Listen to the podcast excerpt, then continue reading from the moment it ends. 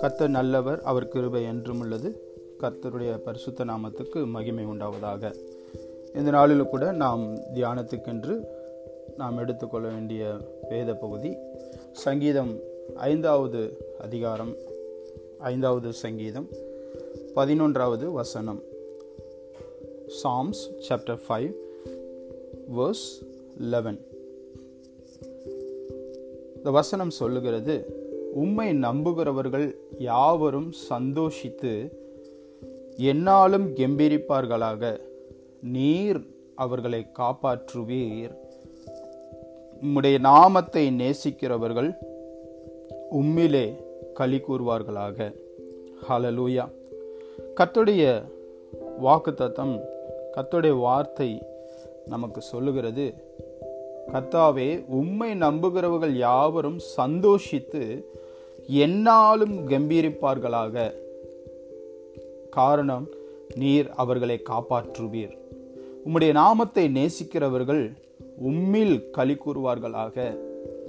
கத்தாவே நீர் நீதிமானை ஆசிர்வதித்து காருண்யம் என்னும் கேடகத்தால் அவனை சூழ்ந்து கொள்ளுவீர். ஹாலலூயா பிரியமானவர்களே இந்த நாளிலும் கத்தர் நமக்கு கொடுக்குற வாக்கு தத்துவம் நாம் அவருக்குள் சந்தோஷித்து நம் என்னாலும் கம்பீரிக்கும்படிக்கு கர்த்தர் நம்மை எதிர்பார்க்கிறார். காரணம் நம்மை காப்பாற்றுகிறவர் நம்மை உருவாக்கினவர் நம்மை சிருஷ்டித்தவர் தாயின் கர்ப்பத்திலே உருவாகும் முதற்கொண்டே நம்மை அறிந்திருக்கிறவர் அவர் நம்மை நடத்துகிறவர். நமக்கு என்ன சூழ்நிலை நேர்ந்தாலும் சரி நாம் எந்த காரியத்தின் ஊடாய் எந்த சூழ்நிலையின் ஊடாய் நாம் கடந்து சென்றாலும் சரி வேதம் நமக்கு சொல்லுகிறது கத்தர் அவர்களை காப்பாற்றுவார். ஹலலூயா அவரை நம்புகிறவர்களை அவர் காப்பாற்றுவார்.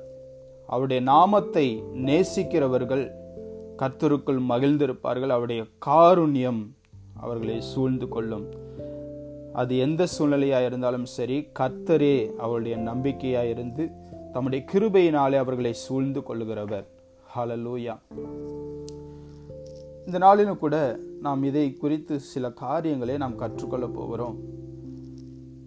உண்மை நம்புகிறவர்கள் என்று நாம் பார்க்கும்போது எப்படிப்பட்ட நம்பிக்கை நமக்கு இருக்க வேண்டும்? நாம் கத்தரிடத்திலே கிட்டி சேருகிறவர்களாய் நாம் இருக்க வேண்டும். அதுதான் அவரை நம்புகிறவர்கள்.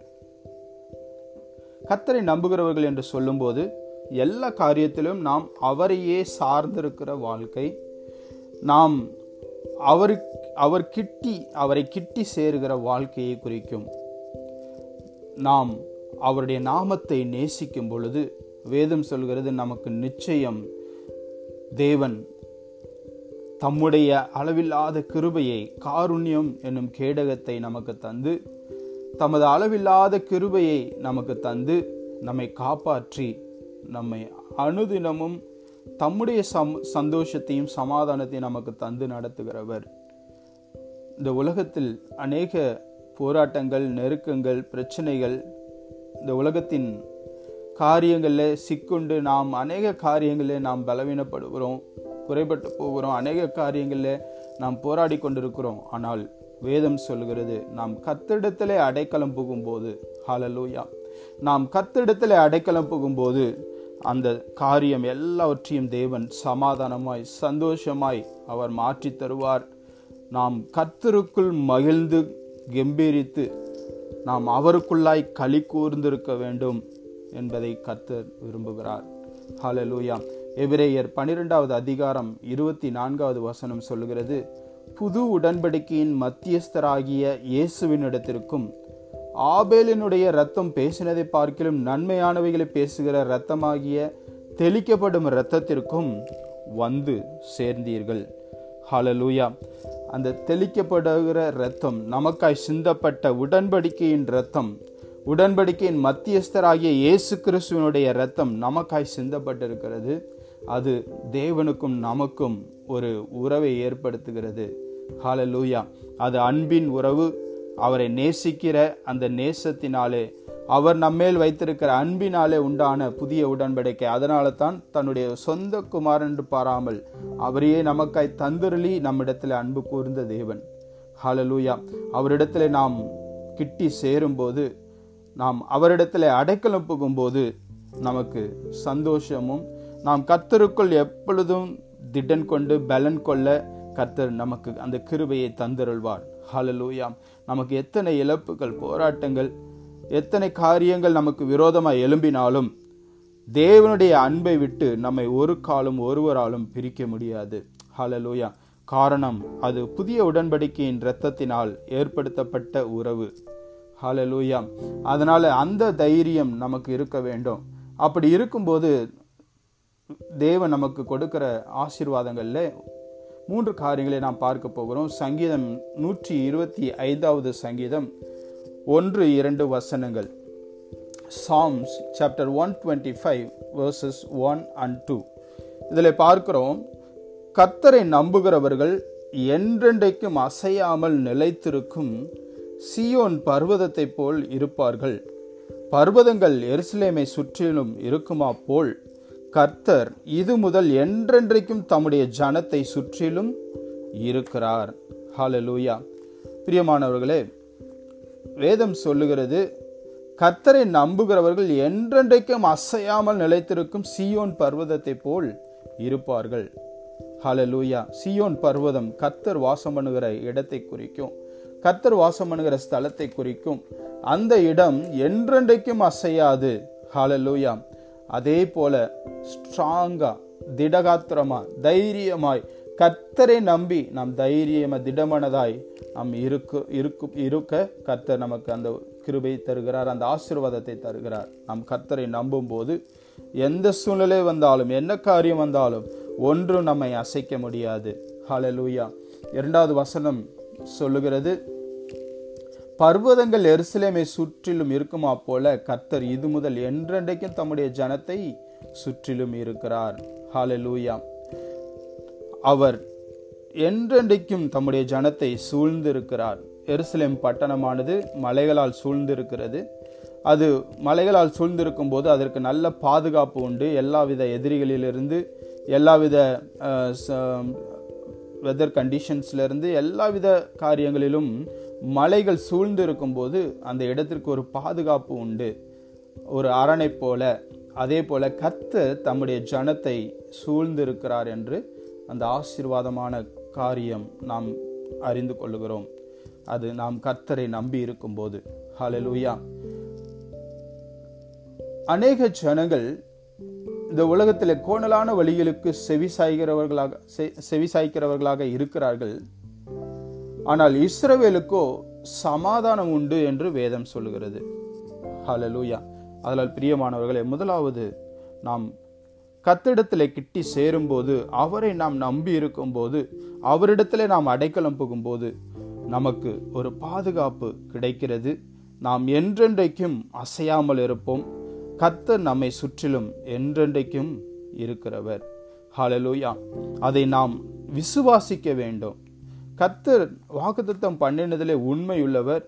நாம் அதை நம்பி அதில் முழு நிச்சயமாய் நாம் நம்பிக்கையாய் இருக்க வேண்டும். நமக்கு வருகிற காரியங்களை சூழ்நிலைகளை குறித்து நாம் அதை அதை அடிப்படையிலே அதன் அடிப்படையிலே நாம் கத்தருடைய அன்பை நாம் அளவிட முடியாது. கத்துடைய அன்பு அளவில்லாதது.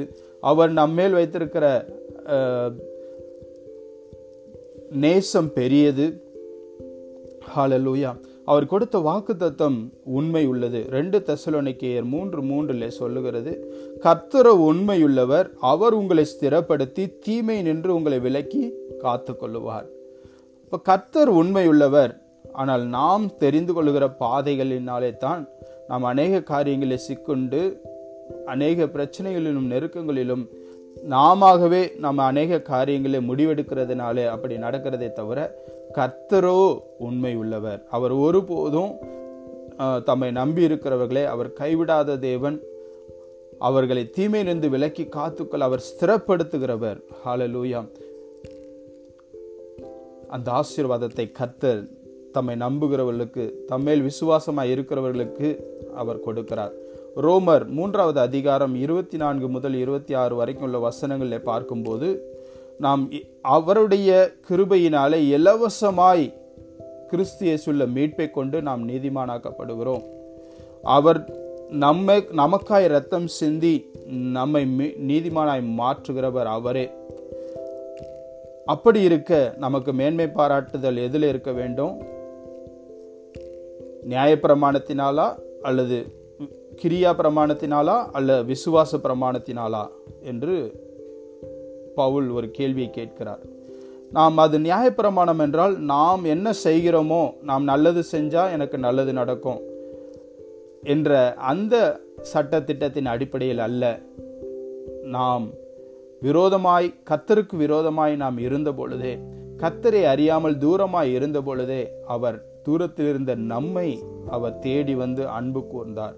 அதுதான் கிருபையினாலே அவரை விசுவாசத்திலே நாம் ரட்சிக்கப்பட்டிருக்கிறோம் இயேசு கிறிஸ்துவின் அந்த மீட்பு நமக்கு கொடுக்கப்பட்டிருக்கிறது. நாம் நீதிமானாக்கப்பட்டிருக்கிறோம். அது நம்முடைய நீதி அல்ல தேவனுடைய கிருபை.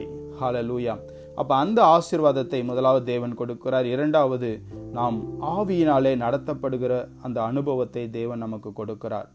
நாம் என்ன காரியங்களை நாம் காதுகளில் கேட்கிறோமோ அதுதான் நம்முடைய இருதயத்தை நிரப்பும். நாம் கத்துடைய வார்த்தையினாலே நிரப்பப்படும் போது நம்முடைய உள்ளத்திலிருந்து கத்துடைய வார்த்தை ஆவியாய் ஜீவனாய் இருக்கிற அந்த வார்த்தை நமக்கு ஆலோசனை கொடுக்கும் நம்மை வழி நடத்தும். ஆனால் இந்த உலகத்தின் செய்திகளையும் இந்த உலகத்தின் மனுஷருடைய வார்த்தைகளையும் அதை கேட்டு அதை நிரப்பினோன்னா நம்முடைய இருதயம் அதனால் ஆட்கொள்ளப்படும்.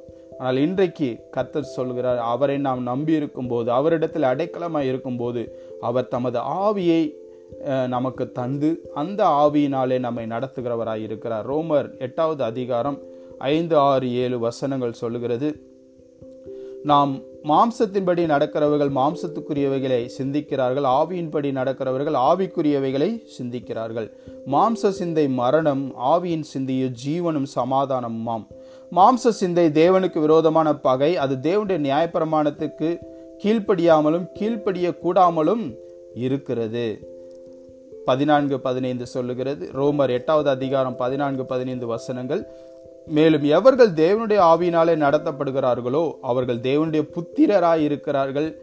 அந்தப்படி நாம் திரும்பவும் பயப்படுகிறதற்கு அடிமைத்தனத்தின் ஆவியை பெறாமல் அப்பா பிதாவே என்று கூப்பிடப்படுகிற புத்திர சுவீகாரத்தின் ஆவியை பெற்றிருக்கிறீர்கள். அந்த ஆவியானவர் நம்மை நடத்துவார். ஹலலோயா நாம் கத்திடத்தில் கிட்டி சேரும்போது அவரை நாம் அடைக்கலமாய் கொண்டிருக்கும் போது அவர் மேல் நாம் நம்பிக்கையாக இருக்கும்போது அவருடைய ஆவியானவர் நமக்கு ஆலோசனை தந்து நம்மை வழி நடத்துகிறவராய் இருக்கிறார்.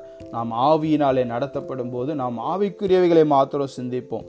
மாம்சத்தின்படி அநேக காரியங்கள் நமக்கு நடக்கலாம். நம்முடைய சரீரத்தில் நம்முடைய குடும்பத்தில் நாம் செல்கிற செல்லுகிற எல்லா இடங்களிலும் நமக்கு விரோதமான காரியங்கள் நடக்கலாம்.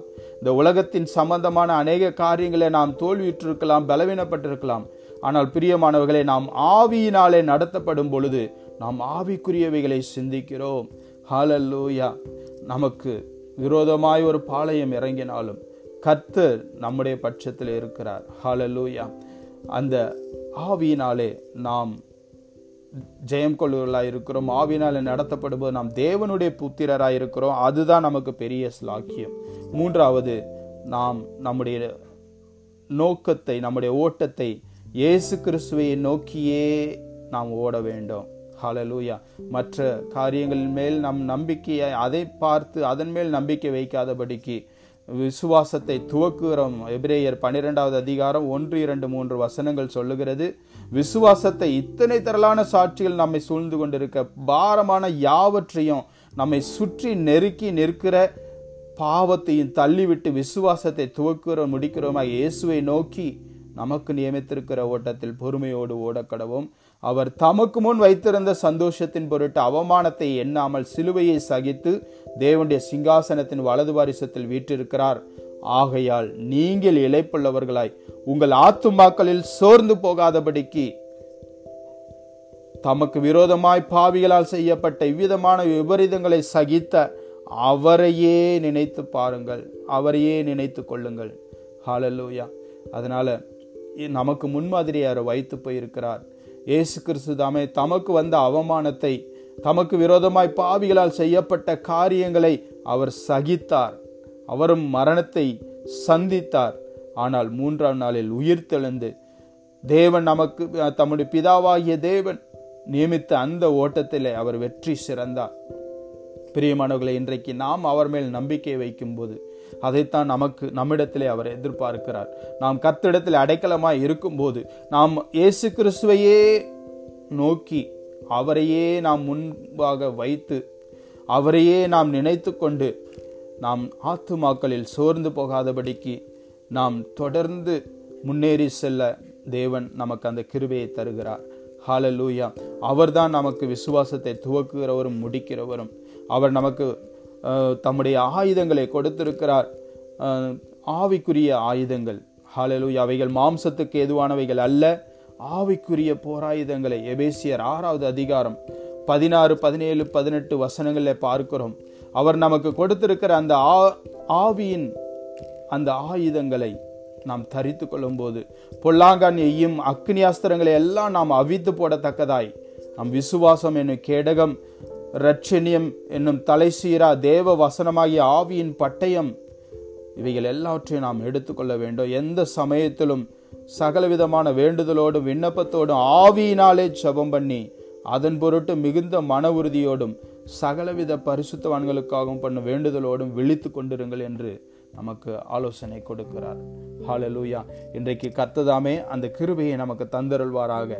காரணம் நாம் அவரிடத்தில் அடைக்கலம் புகுந்தபடியினால் நமக்கு என்றென்றைக்கும் அவர் அந்த சந்தோஷத்தையும் கம்பீரிப்பையும் நமக்கு கட்டளையிடுகிறார். அவருடைய நாமத்தை நாம் நேசிக்கிறபடியினாலே கலிகூறுதலை நமக்கு கொடுக்கிறார். நாம் அவர் கொடுக்கிற அந்த ஆசிர்வாதங்களை நாம் பெற்றுக்கொள்வோம். நாம் உடன்படிக்கையின் இரத்தத்தினாலே அவரிடத்திலே நாம் கிட்டி சேர்ந்திருக்கிறோம். அவர் நமக்கு கொடுக்கிற ஆசிர்வாதம் சியோன் பர்வதத்தை போல நாம நாம் அசையாமல் இருக்கும்படிக்கு என்றென்றைக்கும் அவர் நம்மை சூழ்ந்திருக்கிறார். அவர் மேல் நாம் விசுவாசமாய் இருக்கும் போது அவர் உண்மை உள்ளவர். அவர் நம்மை ஸ்திரப்படுத்தி தீமிலிருந்து விலக்கி காத்து இரண்டாவது தேவன் தம்முடைய ஆவியை நமக்கு தந்து தம்முடைய பரிசுத்த ஆவியின் வல்லமையும் பலனையும் தந்து நம்மை நடத்துவார். அந்த ஆவியினாலே நாம் நடத்தப்படும் போது மாம்சத்தின் கிரியைகளை செய்கைகளை நாம் அழித்து நாம் தேவனுடைய புத்திரர்கள் என்ப என்ற அந்த சிந்தனை நமக்கு தருகிறார். நாம் அதிலே நமக்கு ஜீவனும் சமாதானமும் உண்டாயிருக்கும். மூன்றாவது நமக்கு தேவன்தாமே முன்மாதிரியை வைத்து போயிருக்கிறார். அவரையே நாம் பிடித்து கொண்டு அந்த ஓட்டத்திலே நாம் ஓடும்போது நமக்கு ஜெயத்தை கொடுக்க அவர் வல்லமையுடையவர். ஹாலலூயா அவரையே நாம் நினைத்து கொண்டு அவரையே நாம் முன்பாக நோக்கி பார்த்து நமக்கென்று தேவன் வைத்திருக்கிற அந்த நன்மைகளை சுதந்திரித்து கொள்ள நாம் தொடர்ந்து நம்முடைய வாழ்க்கையில் முன்னேறி செல்ல வேண்டும். கத்துதாமே அந்த கிருபையும் பலனையும் நமக்கு தந்து நம்மை நடத்துகிறவர். இந்த நாளில் கூட நாம் செவித்து முடிப்போம்.